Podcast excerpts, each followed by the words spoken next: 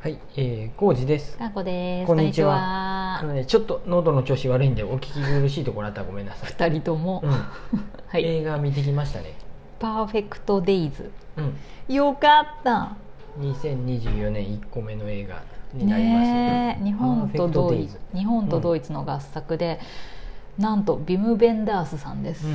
もう20年ぶりに発音しとるかっていうぐらい、うん、あ、そそんなこともないうな。いや、もうね、な 名前はなんとなくわかるけど、何やったっけっていう。ビムベンダースさんはベルリン天使の歌とか、うん。ブエナビスタソシアルクラブとか、割とこうなんかなんて言うんだろうサブカル好きな人たちは。キネマ旬報のムックとかあったかな？あのちっこいやつで。ビンベンダースって確か。ビム・ベンダース好きでしたあよその辺りの映画、うんすごく。へその人がうん。日本の役所広司さんを使って映画を撮るとはっていうことで、ーうん。予告も見たんだけど、なんちゅう素敵な公式サイトやねんと思って、うんうんうん。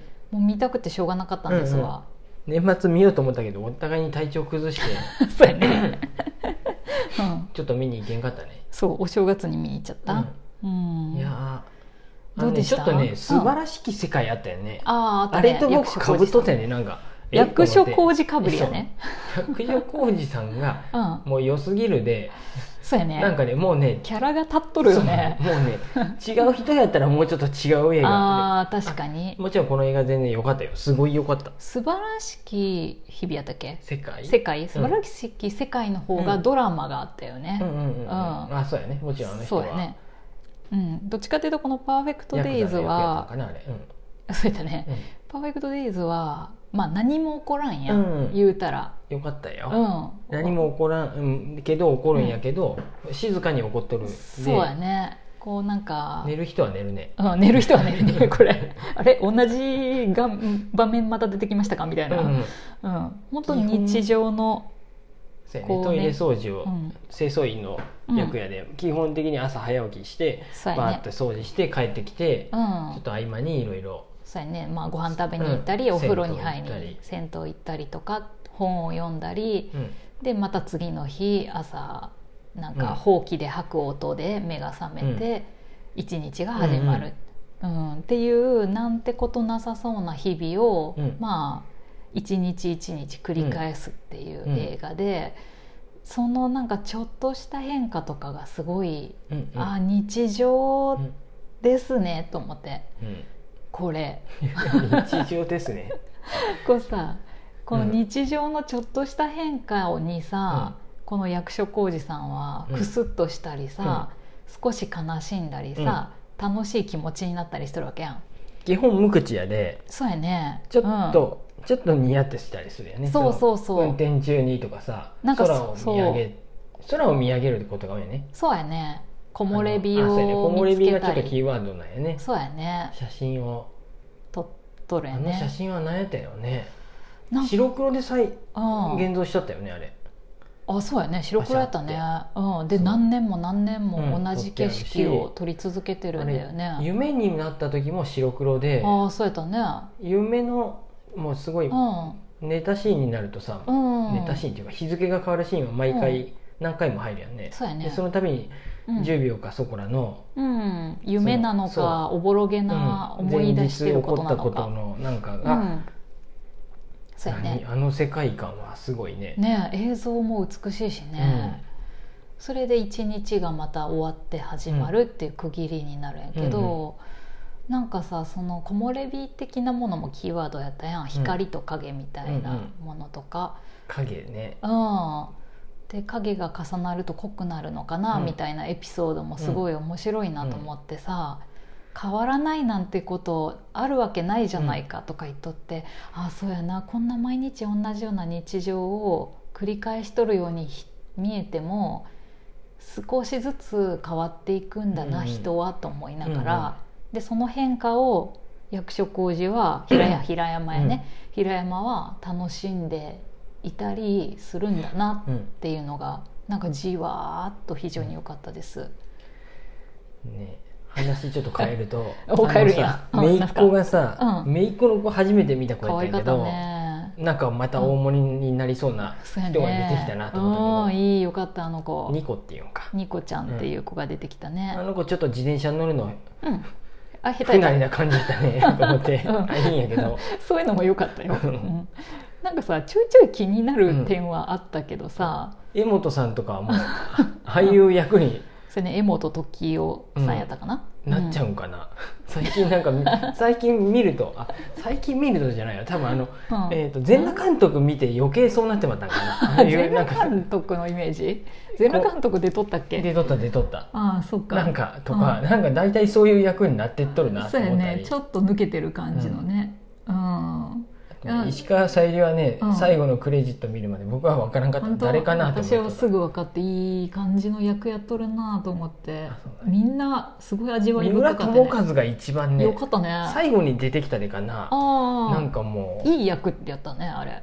すごいねやっぱこの人は。うん僕最近何で見たかな、うん。かなこ氏と一緒に見てないけど僕何でした？ボクシングのさ、うん。盲目の女の子がボクシングやえ見るさた？私僕見たかったのに見てないそれね僕1.25倍ぐらいで見た。よかった？ネットフリックスであって。あ、うん。三浦友和もえ出とって、忘れてた見ようそれタイトル忘れちゃったけど。うん。稽古耳を澄ましてかな。みたいあなやつかな。あそうやね。ああなんや。友和やっぱりよかった、よかったね。うん。うん。いやなんか出てる人みんなすごい良かったよ、でさ結構さいろんな多様な人が出てきとったって感じがして 子連れの人が出てきたりとか、ちょっと障害があるのかなって人が出てきたり、うん。不老者なのか、少し変わった人ホがームレスの人、ね、ホームレスの人とか出てきたりなんかそういう、まあ、トイレっていうところをモチーフにして、いろんな人のこのい生きる模様みたいなのも見えたりするのがさ、ああ面白いなって思って、僕全然前情報なかったけど、渋谷のトイレね、ね全部さそう私も前情報報なかったよ。東京タワー、あの違う、うん。あのスカイツリーがの、がさうん、すごいよく出てくるでさ、スカイツリーの麓に住んどるよね。そうやね。平山は、家出たらもうスカイツリーがちょっと見えるぐらいの。そうやね。下町みたいなとこやね。っ、ていうかあんだけ今でもさああ古いいう下町のねそうやね。街並みああいう古い残っとるっていうか探してやったよね。ね銭湯があって結構ボロいアパートがあって、ううんんみたいなとこコインねランドリーもまああるんじゃない？結構あっちのエリアってさ。下町屋でか。そうそうそう。浅草とかそれこそ渋谷かとかあっちの方と違ってさ、うんううんん。でそこから車で通うんやね。ねわざわざ渋谷の方まで、高速使っとった首都高使って行っとったで。だね。そうん。そんなに。だから渋谷えそこまでやってお金が出るんかなって思いながら、確かにね。渋谷まで行って渋谷の、ね、交通費出るんかな。うん。どのトイレもさ公衆トイレにしてはさ、うん、おしゃれななんか作りやなと思っとったらそれを PR する映画やったよね。そうなんか全然私も知らなかったけど、その東京トイレっていうプロジェクトが一時期ちょっとさ、う話題になっとって、うん。そのデザイナーズトイレ、うん安藤忠雄とかさ佐藤あ柏とかさや。いろんなデザイナーさんが渋谷にいるおしゃれなトイレめっちゃ作色がって透明やけど入って鍵するとパッて中が見えんくなるトイレもな出とってさ、そうだね。あこれなんか話題になったトイレやなとかそう思ってそうそうそうその東京トイレのプロジェクトを主導した柳井さんっていうファーストリテイリングのうん。社会長じゃなくて取締役の方の人が、うん。ユニクロやね。そうユニクロ、ユニクロのそのがその東京トイレのプロジェクトをやっとったよね、うん。その人が。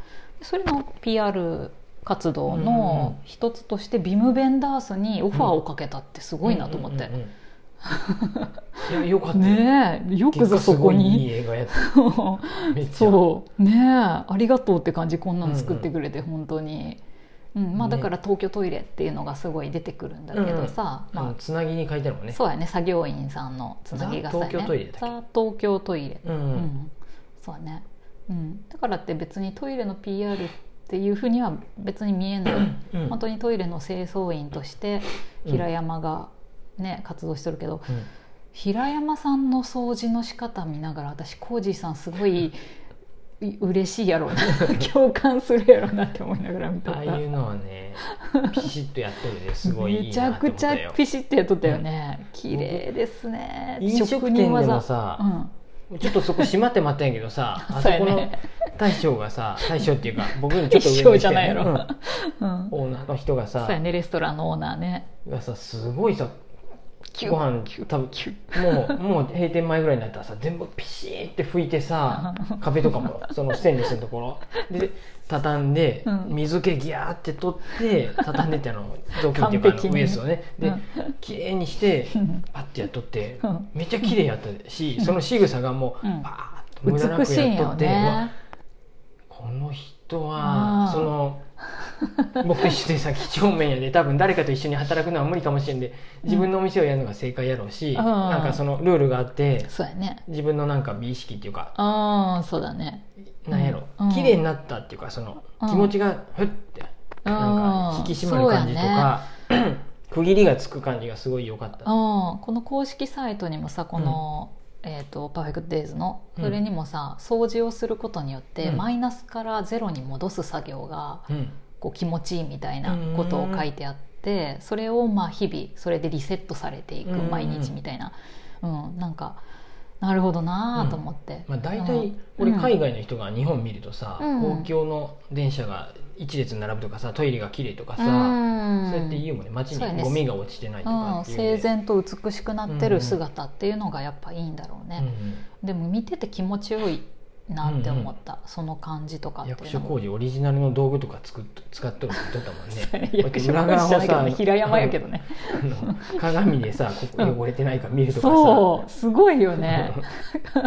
小路さん喜んどるやろうなって隣で思っとった。うんよかったよ。そう。なんか本当なんか日常をこうめでるタイプの私としては本当になんかじわっとくるうんうん。